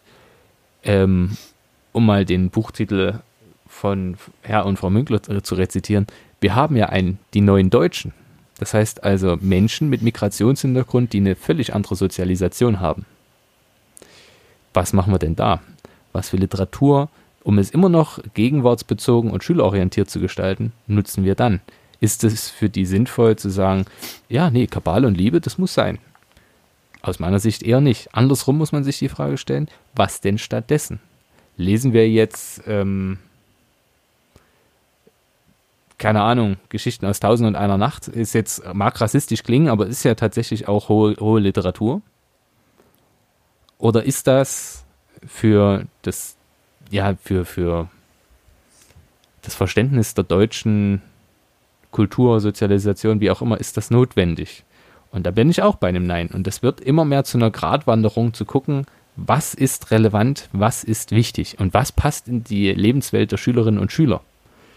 Ähm, und deswegen wird, werden wir, die Klassiker werden von der breiten Masse immer weniger rezipiert werden. Das ist meine Wahrnehmung der Entwicklung. Und das ist auch ganz normal. Äh, durch den ähm, ich habe vergessen, wie der Effekt heißt. Durch die, das äh, stetige Absinken der, äh, der IQs weltweit. Der, der umgekehrte Flynn-Effekt. Ähm, das heißt also, die, die, die, auch da wird sich die Bildungsschere immer weiter auseinander dividieren. Es wird Familien und Menschen geben, die ein umfassendes Weltwissen und ein umfassendes literarisches Wissen haben. Und es wird auch Familien geben, die haben keinerlei, keinerlei Wissen in irgendeine Richtung. Ähm, und das wird immer schlimmer werden. Das ist zumindest meine persönliche Theorie, weil es auch gar nicht notwendig ist. Wir brauchen dieses Weltwissen nicht. Die, die Klassiker sind nicht notwendig, um im Leben zurechtzukommen. Schlicht und ergreifend. Niemand muss das gelesen haben. Ich gehe selten durch den Edeka und denke mir, ah, jetzt würden mir, jetzt würde mir Krieg und Frieden von Tolstoi helfen. Das ist nicht der Fall. Doch, vielleicht, um den vor dir in der Kasse zu erschlagen, weil er dir gerade, weil er nicht vorwärts kommt, weil er, keine Ahnung. Ähm, ich würde bloß einen Einwand bringen. Du hattest gesagt, wir, wir lesen so viel Schiller, Goethe, Lessing, äh, Hoffmann und was weiß ich wieder, Fontane meinetwegen, weil ähm, wir gewissermaßen uns im deutschen Kulturraum befinden. Ja? Das war ich. Ja. Oder du und, und es ist ja auch wurscht. Das ist aber eigentlich auch schon wieder ein Spruch. Ähm, die deutsche Kultur fußt ja nicht auf den genannten Autoren. Die sind ja nur ein winzig kleiner Teil. Streng genommen müssten wir anfangen in der Schule mit der Bibel, dann müssten wir irgendwie über was Frühmittelalterliches bis hin ins Spätmittelalterliche, müssten dann noch Werke von Luther lesen, müssten keine Ahnung was lesen. Ähm, und dann eigentlich enden ähm, bei, bei Autoren wie Remarque, wenn wir dann irgendwo im 20. Jahrhundert angekommen sind und keine Ahnung, bei Christian Kracht in der Wende zum, zum, zum 21. Jahrhundert. Und trotzdem mhm. wird über Jahre halt äh, Schiller, Lessing, Goethe behandelt. Als wäre ja, das. Ja, weil die letztendlich unser ähm, das, was Max vorhin schon angesprochen hat, das humanistische Weltbild, in dem wir uns eigentlich bewegen wollen, Ach, äh, maßgeblicher geprägt haben als vielleicht ähm, dass das Leben Homer mit der Odyssee. Dass das Leben, in dem sich die, die Schüler heute aufhalten, wenn man so möchte, das ist aber viel stärker von dem geprägt, was irgendwo in den letzten 30 Jahre passiert ist. Selbst da der ganze Scheiß um, ums Dritte Reich prägt die Leute heute stärker als ähm, das, was, was, was, was, was Goethe und Lessing für uns ähm, vollbracht haben, wenn ich mal so ausdrücken kann. Ja, ähm, und diese Literatur wird ja im fast, ich möchte ja fast sagen, im großen Stil übergangen. Wir haben praktisch, ähm. Ich glaube, wir haben fast nichts, also jetzt in der, in der in Anführungszeichen höheren Literatur fast nichts aus dem 20. Jahrhundert gelesen. Ich kann jetzt, wie gesagt, auch wieder nur für mich sprechen. Also das liegt vielleicht wirklich an meinen Deutschlehrern auch. Aber Remarque habe ich außerhalb der Schule gelesen. Ne? Das gab das, das war das, zum Beispiel bei uns Kanon. Das, also das, das war, war bei uns, uns nicht drin. drinne, weil es war viel wichtiger, dass wir uns noch um Faust 4 durchkämpfen. Ne? Gott sei Dank gab es das nicht. Ähm, ich glaube, die hätte das gemacht. Einfach nur, weil da habe ich kein Verständnis für. Da habe ich überhaupt kein Verständnis für sowas. Muss das ist, glaube ich, die, die, hm? die ähm, ja, da muss man den richtigen Mittelweg finden. Also das Problem ist in dem Fall vielleicht deine Deutschlehrerin gewesen. Also hat sehr viel kaputt das, Auch die wird kein Einzelfall, Einzelfall gewesen sein. Es wird bestimmt genügend Deutschlehrer geben, die sagen, ne, wir lesen nur Weimarer Klassik die ganze Zeit. Äh, und ihr müsst auch noch Faust 2 lesen. Und wir machen den kompletten Goethe-Kanon durch. Äh, ist fragwürdig, gebe ich dir vollkommen recht. Ähm, bei uns war das relativ entspannt. Wir haben Faust 1 gelesen wir haben weder die Leiden des neuen, äh, die, die, die, die, jungen Leiden, die jungen Leiden des neuen Werther gelesen. äh, äh, wir haben nicht Kabale und Liebe gelesen. Ähm, das fiel bei uns alles raus. Dafür haben wir Remarque zum Beispiel gelesen. Das war bei uns äh, mit dem Kanon drin. Also da kommt es, glaube ich, auch ganz stark drauf äh, auf, die, auf die Schule und auf den Lehrer ähm, im Speziellen an. Ähm, was ich oder wovon ich ein Freund bin, ist ähm, gewisse Bücher zu speziellen Thematiken durchzuschaffeln. Ähm, was ich damit meine, ist folgendes. Äh, ich weiß nicht, ob man zum Beispiel unbedingt äh, das siebte Kreuz von Anna Segers lesen muss. Es ist sehr langweilig. Auf gar keinen Fall. Gibt Schulen, finde ich, ich finde das literarisch fürchterlich. Ich weiß, warum, warum man es lesen, also was inhaltlich dahinter steckt und warum das sozusagen auch wichtig ist. Aber da gibt es genügend andere Alternativen, die man nehmen könnte, den, um den gleichen Effekt herauszustellen. Ja, also ähm, und du musst auch nicht zwangsläufig äh, im Westen nichts Neues lesen, um, ähm, um diese Thematik aufzumachen. Wenn du merkst, auch. du hast, du hast, du hast eine, eine, Klasse, die übelst Science Fiction begeistert oder sonst was ist, dann kannst du auch äh, der unendliche Krieg lesen. Äh, der ewige Krieg, Entschuldigung. Äh, der ewige Krieg. Äh, von Joe Haldeman zum Beispiel. ja, das ist ein amerikanischer Autor, aber diese Problematik des sinnlosen Krieges, die musst du nicht an äh, am im Westen nichts Neues festmachen. Da nee, gibt es Dutzende andere Bücher, die das auch tun und mit denen du ein ähnliches Ziel erreichen kannst. Das meine ich damit, dass man das auch wechseln kann. Und ähm, wenn man merkt, okay, meine Klasse hat ein Problem mit diesen äh, mit dieser klassischen äh, Weltkriegsproblematik, ähm, dann abstrahieren wir das ein bisschen und beziehen das nicht auf den Weltkrieg, sondern auf Kriege im Generellen. Man kann meinetwegen auch einen, Augenzeugenbericht aus dem Golfkrieg nehmen und das gleiche herausstellen. Du kannst das sicherlich ist auch, auch möglich prinzipiell. Was denn, was denn, und ist vielleicht näher dran. Wenn, wenn, du wenn du über den Krieg redest, ähm, uns Anna Segers vorher äh, genannt hattest äh, mit dem Faschismus, ähm, du kannst sicherlich auch ähm, wunderbar mit meinetwegen Farm der Tiere den Faschismus erklären. Und ja. wenn du dann von Ist Kafka meinetwegen, worden. das wäre ja eigentlich so ein wunderbarer Über, Übergang wieder zur deutschen Literatur. Also ich weiß nicht, musstet ihr Kafka lesen? Bei uns, wir zum Beispiel auch nicht. Ja. Wir mussten. Aber ähm, Verwandlung aber auch bei mir. Von, von, von, genau, von Farm der Tiere ähm, zu der Prozess, ähm, dann kannst du auch wunderbar erklären, wie in solchen Systemen halt gewissermaßen die Gerichtsbarkeit funktioniert und, und ähm, wie, wie groß die Möglichkeiten sind, aus diesem System rauszukommen. Nämlich gleich null. Ähm, da gibt es sicherlich auch noch, noch viele andere Literatur. Aber was ich ihn sagen wollte, es muss nicht zwangsläufig deutsche Literatur sein. Und wenn es schon deutsche Literatur ist, kann man den Fokus vielleicht auch viel, viel stärker auf das 20. Jahrhundert legen, meinetwegen, weil das ist für die Leute heute, für die Schüler von heute, viel prägender als das, was, was Schiller, Lessing, Goethe vor 200 Jahren gemacht haben. Das ist, äh, nee. Also ich finde, es geht wieder um die Zugänge. Ich glaube, Alex, das mit den Zugängen ist das zentrale Moment, das du auch ansprichst. Mhm. Ja, dass wir uns darüber klar werden, ähm, wie bringe ich die Schüler überhaupt dazu, äh, das, das interessant zu finden. Mhm. Das meinte ich gerade eben mit, du kannst auch äh, Joe Haltman zum Beispiel nehmen, um die Kriegsthematik zu erklären. Du musst halt gucken, wo, worauf deine Schüler ansprechen und dann musst du schauen, ähm, welches Buch am ehesten dann den Sachverhalt vermittelt, den du ihnen vermitteln möchtest. Und dann schauen, ob sie sozusagen den nötigen ähm, kulturellen Background haben, um sich das Buch zu erschließen. Ja, also wie, wie, du vorhin schon gesagt hast, bringt dir nichts, wenn du äh, keine Ahnung, im hintersten sächsischen Dorf ähm, anfängst, äh, keine Ahnung, äh, John Irving zu lesen und die noch nie was von amerikanischer Kultur ähm, irgendwie äh, mitbekommen haben, außer das, was hin und wieder im Fernsehen läuft. Dann kommen die auch an das Buch nicht ran. Also dann, was sollen sie dann damit? Ne? Also dann, das, das meine ich mit dem Zugang. Dann nimm, nimm irgendwas aus der Lebensrealität dieser, dieser Kinder dann, wo, wo, womit sie den Zugang haben und schau dann, dass du da rankommst. Also die Bitch-Bibel von Katja Krasavice. Nein, es, wir, wir müssen einfach auch Tacheles reden. Ja. All das, was wir ja, hier erzählen, richtig. geht völlig an der Lebensrealität vorbei. Die Lebensrealität sieht ganz klar so aus, dass ein Großteil der Schüler mit allem, was über fundamentales Lesen hinausgeht, das heißt Sätze über Prädikat, Subjekt, Objekt, äh, Subjekt, Prädikat, Objekt, so rum. Äh, alles, was darüber hinausgeht, ist für die eine extreme Anstrengung. Jedes Buch, je, einfach nur weil es ein Buch ist, ist für die eine extreme Anstrengung. Ähm, es wird auch nicht erkannt, dass ähm, im Westen nichts Neues in irgendeiner Form relevant ist, um diesen Krieg zu verstehen und eine Kriegserfahrung zu verstehen. Also das ist, das, das wird nicht unbedingt verstanden. Und daraus schließe ich dann, ähm, dass wir da, ja, tatsächlich, es wird darauf hinauslaufen, dass wir irgendwann wirklich absoluten Schund lesen, damit Schüler überhaupt das geschriebene Wort noch zur Kenntnis nehmen. Zumindest an den äh, Schulen im Brennpunkt, drücken wir es so aus.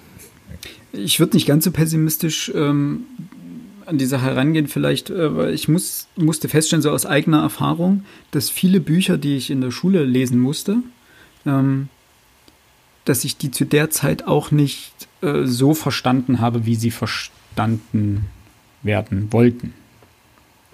Ähm, und dass die erst im Nachhinein sozusagen ihre Wirkung dann entfaltet haben, ähm, beziehungsweise ich sie im Nachhinein als das anerkenne, was, was sie sein sollten. Eben im Westen nichts Neues zum Beispiel. Ähm, klar war das, war das grundlegend tragisch, aber wenn ich, habe das letztens gefunden, mein Buch, ähm, da stehen, stehen ja Randton-Notizen dran. Und wenn ich mir die Notizen angucke, dann denke ich, der Junge, der das hier reingeschrieben hat, hat nicht verstanden, was er da, was er da hinschreibt. Ähm, entweder hat er es vom Nachbarn abgeschrieben oder der Lehrer hat es an die Tafel geschrieben. Eins von beiden, weil das ist nicht von ihm. Und aber rückblickend betrachtet kann ich durchaus sagen, dass mir das Buch ähm, durchaus auch was gebracht hat. Also ich würde es nicht ganz so negativ sehen, aber ich gebe dir prinzipiell recht, dass, und dann muss man sich halt um das Buch generell unterhalten. Ähm, das Buch spielt einfach immer weniger eine Rolle im Leben vieler Menschen. Und das ist letztendlich der, der große, wie sagst du so schön, Kasus Knacktus. Ähm, wenn das Buch mehr in der Mitte der Gesellschaft wieder ankäme, dann wäre es auch in Anführungsstrichen egaler, was du sozusagen in der Schule liest. Beziehungsweise dann kannst du auch die schwierigeren Werke lesen und musst nicht mit irgendwas, ähm, musst da keine Abstriche machen. Also das ist halt eher so ein generelles Ding, dass das, das Kulturgutbuch immer mehr äh, in der Versenkung verschwindet, was sehr schade ist. Das ist also das Le auch generell das, das, das Lesen einfach immer mehr dazu verkommt, äh, die neue SMS äh, oder die neue Nachricht zu lesen oder merkt man ja auch generell mit, das hatten wir schon mal thematisiert, mit dem ganzen der Art und Weise, wie Nachrichten verbreitet werden, dass die immer mehr verknappt werden auf große, prägnante Überschriften, dass immer mehr in den Twitter-Feed passen muss ähm, und ähm, dass immer mehr Informationen auf kleinen Raum kommen und dass du gar nicht mehr gezwungen bist, längere, komplexe Sätze zu lesen. Und das merkst du häufig daran, dass die Leute Probleme haben, fünf, sechs Sätze am Stück zu lesen, ohne zu ermüden. Und trotzdem noch wahrzunehmen, was in diesen fünf Sätzen steht. Ja, man wird ja regelrecht konditioniert darauf, immer nur ganz kurz prägnant. Melonen aus im Kaufland. Und alle, oh, was los? Ja, und dann wirst du gar nicht mehr ähm, darauf irgendwie konditioniert längere Texte zu lesen. Das hat natürlich auch was mit, mit vielen Videos zu tun. Ich habe letztens mich mit einem Freund unterhalten, das ist mir da, dahingehend eingefallen. Der meint, es geht mir so auf den Sack, dass diese ganzen Testvideos häufig nur noch, dass ich die nur noch als Video vorgesetzt bekomme, dass ich nicht mehr den Text lesen kann. Ich bin so froh, in dem Fall ging es um äh, PC-Hardware, ich bin so froh, wenn ich da mal einen Text habe, wo ich mir das durchlesen kann. Drei, vier Seiten lang detailliert mit allen möglichen Förderfans. Das Video als Visualisierung dazu ist super, aber nicht als reines, alleinstehendes ähm, Informationshäppchen. Und da gebe ich ihm recht. Aber das Problem ist halt, dass die meisten keinen Bock mehr haben, vier Seiten am Stück zu lesen.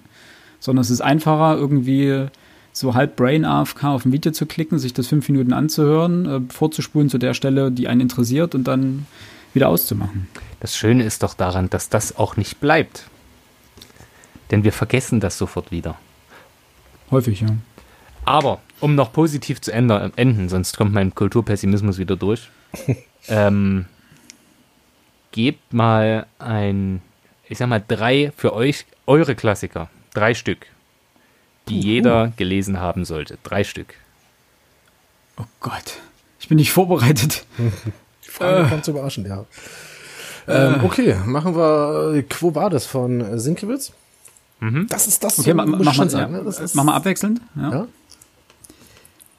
Wolltest du noch was dazu sagen? Nee, nee, nee. Da hatte ich ja ähm, in einer, einer unserer Adventsfolgen schon drüber gesprochen. Stimmt, ja. Okay. Äh, Botschafter der Schlacht, Warhammer-Roman. Nein, Quatsch, vollkommen neu. ähm, Homer, und zwar entweder die Odyssee, Odyssee oder die Ilias. Ich bin eher für die Ilias als für die Odyssee, aber ähm, because äh, es ist der erste, äh, es ist quasi, das ist der Superhelden-Prototyp. Ist alles drin.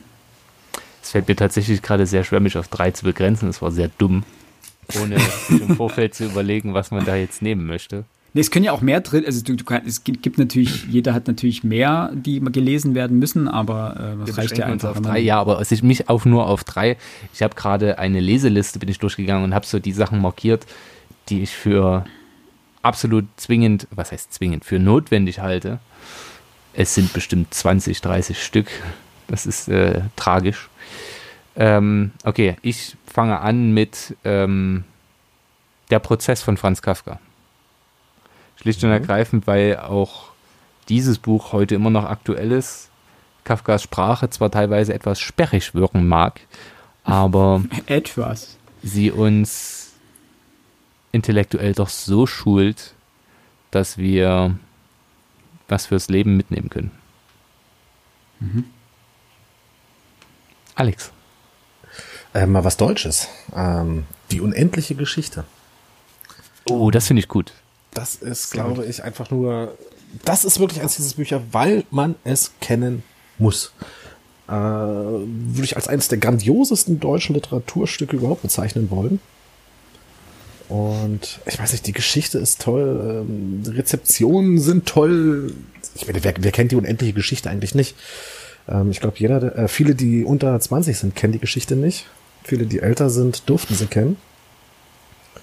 Ähm, einfach, das, das ist so eins, weil es auch nicht, nicht schwer zu lesen ist, weil das, weil das Jugendliteratur ist, weil das unglaublich fantasievoll ist, weil es gut geschrieben ist, weil die Art und Weise, wenn du eine ordentliche Ausgabe hast, ähm, mal ein Buch in der Hand hast, was so ganz anders ist, als wie äh, die normalen Bücher ähm, gewissermaßen erscheinen.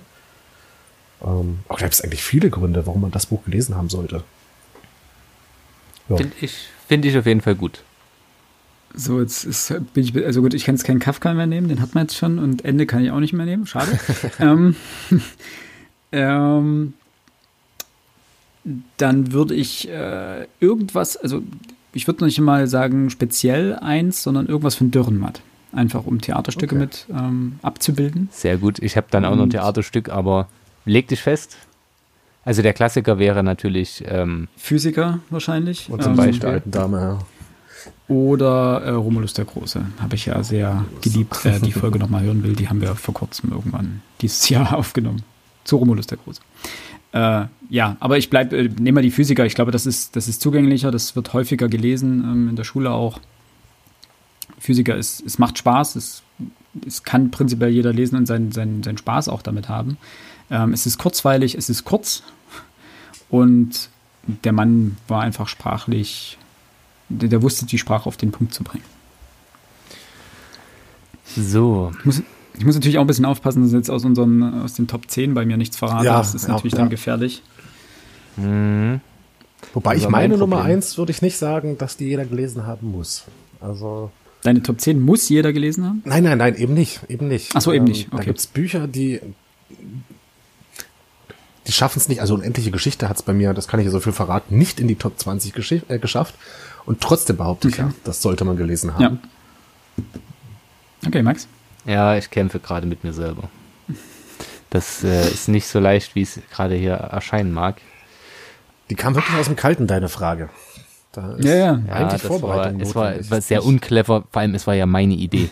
So, das ist, das ist mein, mein Hauptproblem, dass ich mich gerade mit meiner eigenen Idee absolut ähm, in die Nesseln setzte. Augen zu, in die Miste und Finger, okay. Finger drauf. Ich habe ich hab was, ähm, das mag für viele jetzt wieder komisch klingen, aber ich finde es tatsächlich nicht so irrelevant. Ähm, nein, ich ändere es nochmal, okay. Ich wollte gerade. Alles gut. Äh, nein, doch! Oh. Die Fabeln von Lessing oder ähnlichen Personen nehmen, also generell Fabeln als solches. Denn ja. Fabeln sind tatsächlich gar nicht so irrelevant. Aber nein, ich ändere meine Meinung zu was man mal gelesen haben sollte, weil ich es tatsächlich selber mal wieder in der Hand hatte und mich wahnsinnig gut unterhalten fühlte, ist die Ars Amatoria von Ovid. Hm, okay. okay. Ich habe vor wenigen Wochen mal wieder reingelesen, einige Auszüge gelesen und habe mich köstlich amüsiert tatsächlich. Ähm, denn er gibt ja Hinweise, wie man seine, seine Liebschaft ähm, oder wie man seine Angebetete erobern kann. Und das ist A, herrlich aus der Zeit gefallen. Also unfassbar sexistisch, na klar, es ist Rom. Aber da sind auch viele, viele ähm, Dinge, die heute abstrahiert genauso noch gelten. Und die Erkenntnis, dass die Liebe sich in 2000 Jahren nicht grundlegend geändert hat. Also jetzt, äh, äh, das sind halt so Sachen dabei wie, also ich gucke mir ja solche YouTuber nicht an, aber die so, wie man Frauen richtig anspricht. So, und die sagen dann sowas wie, ja, egal was sie sagt, stimm einfach zu. So. Äh, also, der, keine, und bei Ovid heißt es dann, naja, geh mit ihr in die Arena zu Wagenrennen und frag sie, wen sie am besten findet und egal wen sie toll findet, sag, den finde ich auch klasse. So. und, oder sowas wie äh, Körperkontakt herstellen, äh, streiche ihr den, den, den Staub vom, vom Rock oder vom, vom Kleid, wie auch immer, ähm, auch wenn da gar keiner ist. Also, das ist Oha. grandios. Etwas, ja klar, sexistisch, ich habe es gesagt. Ich bitte das auch als Content-Note äh, zu bedenken. Ja, ich bin mir dessen bewusst. Nichtsdestoweniger. Ähm, es ist immer wieder grandios, das erneut zu lesen. Also Ars Amatoria heißt im Übrigen äh, die Liebe oder von der Liebeskunst, die Kunst zu lieben, wenn man so möchte. Ähm, ich fand das, fand das immer wieder sehr, sehr lesenswert. Mein letztes, da bin ich mir zum Glück mal sicher. Okay. Ich habe jetzt tatsächlich ein Problem. Ich habe jetzt so, so, drei Bücher, die ich jetzt so, so auch vor mir stehen habe die äh, inhaltlich natürlich äh, nichts miteinander zu tun haben, thematisch aber eng zusammenhängen. Ähm, zum einen wäre das von Remarque im Westen nichts Neues. Ah, super Buch. Krieg und, ne, ähm, ein paar Jahre später, ähm, ohne das jetzt böse mein, äh, gemeint zu sein, Anne Franks Tagebuch. Ähm, hm. Ich muss jetzt zu meiner eigenen Schande gestehen, ich habe selber noch nicht gelesen. Das Buch, was hier steht, gehört meiner Frau. Ähm, es steht bei mir auch auf der Liste drauf. Ich werde es auch irgendwann lesen, definitiv. Und gewissermaßen aus der Summe von beiden Büchern, wenn man so möchte, das, äh, wohin das im schlimmsten Fall alles führen kann, gesamtgesellschaftlich ähm, George Orwell 1984.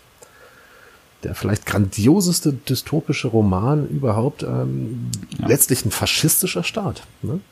der nur durch Krieg überhaupt leben kann. Ähm, ich leg mich fest, George Orwell 1984, eben weil es noch so aktuell ist, ähm, auch aus ganz anderen Bereichen her, ne, Überwachung etc. Das, was heute möglich ist, das konnte er sich noch nicht mal ausdenken. Aber er führt halt diese, diesen Überwachungsstaat ins Totalitäre fort und ist sehr interessant, sehr beklemmt und sollte eigentlich als literarisches Mahnmal auch in der Welt stehen. Zumal, wenn mich nicht alles täuscht, er das ja auch ähm, auf, aufgrund der Erfahrung des Zweiten Weltkriegs geschrieben hat. Das hat 48 geschrieben, ja, ja. Weiß nicht, wie ihr das seht. Ich finde, George Orwell ist, ist eine akzeptable Wahl. Also die, das sollte man mal gelesen haben, Punkt. Oh, ja, das schadet genau. in jedem Fall nicht. Also äh, ob nun Farm der Tiere oder äh, 1989 sei mal dahingestellt. Ich finde beides sind großartige Bücher und die lesen sich auch richtig gut. Ja, ja. So, äh, ich kann eigentlich den, den ich nehmen wollte, jetzt nicht nehmen, weil das ist äh, meine, mein Platz zwei quasi in meiner Liste und den, den kann ich jetzt einfach nicht bringen. Deswegen muss ich ein bisschen ausweichen. Und zwar Oscar Wilde, äh, das Bildnis des Dorian Gray. Ah, wunderschön. Habe ich noch nicht gelesen. Weil es gibt wenig Bücher, die dir auf so indirekte Art und Weise den, den Sinn des Lebens oder den, den Sinn des Todes, möchte man mehr sagen, in dem Fall, äh, vor Augen führen. Das ist einfach ist grandios geschrieben. Es ist immer noch einwandfrei lesbar, auch wenn die Sprache ein bisschen, ja, gehoben, gestelzt wirkt vielleicht. Ist es einfach die, die lässt dieses Buch einen den Wert des Lebens, glaube ich, besser schätzen. Mehr möchte ich dazu gar nicht sagen. Okay. Weil Philipp jetzt den seinen zweiten Platz nicht nimmt, werde ich meinen zweiten Platz auch nicht nehmen. Ähm, das ist tatsächlich gar nicht so unclever, sonst hätte ich hier, also ich habe so viele Klassiker auf der Liste, als dass ich die jetzt hier nennen kann. Bleibt geduldig, sie kommen noch. ähm, ich habe mich jetzt für die Kalendergeschichten von Bertolt Brecht entschieden. Oha. Warum das? Ich habe persönlich aus diesen Geschichten, die sehr schön kurz sind, also auch für unsere Leserinnen und Leser relativ schnell zu ja, zu genießen sind, ähm, habe ich mir gedacht, hier stecken so viele kluge Wahrheiten und Weisheiten drin. Natürlich immer Brecht, Brecht angehaucht, wenn ich jetzt mal diese Wortneuschöpfung hier anbringen kann. Aber absolut lesenswert. Das sind mal, ich weiß gar nicht, ich habe das Buch irgendwo hier rumstehen, das sind vielleicht 100, 100 Seiten. Aber allein die Maßnahmen gegen die Gewalt oder es gibt da unzählig, ich würde weiteres herauszugreifen, wäre jetzt Quatsch, aber es ist extrem gewinnbringend, sich darüber Gedanken zu machen, über diese Geschichten und ähm, wie beispielsweise bei Maßnahmen gegen die Wald äh, Opportunismus gerechtfertigt wird, ähm, aber trotzdem Widerstand, innere Emigration, wenn man so möchte, auch akzeptabel wird. Ähm, jede dieser Geschichten hat eine interessante Moral und es kommt ja immer darauf an, was man von Literatur erwartet und ich werde das jetzt ausfaden lassen und sage, es ist immer schön, wenn man durch Literatur zu einem besseren Menschen wird. Egal warum. Ob es nun bei Orwell ist, dass man weiß, okay, möchte ich ein solches totalitäres System und das verneinen kann, äh, sei es bei das Bildnis des Dorian Gray, ähm, dass Hedonismus nur bis zu einem bestimmten Punkt zielführend ist, ähm, sei es bei Dürrenmatt ähm, die Erkenntnis, dass das Wissen gefährlich werden kann und dass der, die, wahre, die wahre Entfaltung erst in der Tragikomödie zum Tragen kommt. Übrigens von Dürrenmatt kann ich auch ganz viele Krimis empfehlen. Ähm, mhm. Literatur soll uns zu einem besseren Menschen machen. Egal, ob das jetzt auf der Alpha- oder Beta-Ebene ist. Und deswegen empfehle ich hier Bertolt Brechts Kalendergeschichten. Amen, Brudi. Gut. Sehr schön. Wir würden das jetzt an dieser Stelle, denke ich, wir haben alle drei, drei genannt, richtig? Mhm. Sie ja. fliegen. Sie fliegen. Wir würden das an dieser Stelle jetzt hier äh, ausklingen lassen, denn wir sind jetzt knapp bei einer Stunde 40 und wir haben nicht viel Dinge, die wir jetzt hier ausschneiden können oder müssen. Dementsprechend hoffen wir, dass es euch gefallen hat, diese kleine, feine Folge, ähm, die jetzt eigentlich schon fast eine volle Folge geworden ist, äh, zum Thema Klassiker. Ähm, wenn euch ein bestimmter Aspekt davon zu kurz gekommen sein sollte, was durchaus der Fall sein mag, ähm, denn wir konnten einfach in der Kürze der gegebenen Zeit nicht auf alles eingehen, dann schreibt uns doch bitte eine Nachricht via ähm, Instagram oder Twitter oder sowas, was ihr genauer oder weiter oder breiter ausformuliert haben wollt oder ob wir wirklich mal eine Kanon-Folge machen sollen ähm, zu, keine Ahnung, den 50 Werken, die man gelesen haben muss oder oh. zum Schulkanon oder weiß der Geier, was auch immer. Die Fragen, die euch dazu bewegen, schreibt sie uns gerne. Ansonsten wünschen wir euch einen wunderschönen dritten Advent. Ja. Bleibt vor allen Dingen gesund. Ähm, haltet euch an die Regeln. Seid nett zueinander. Und ihr habt jetzt Zeit quasi. Lest was Schönes. Und schreibt uns vielleicht, was, äh, was vielleicht eure drei absoluten Must-Reads für jeden ist. Für jeden sind. Jetzt wird's, es wird spät. Bis zum nächsten Mal. Macht's gut. Tschüss.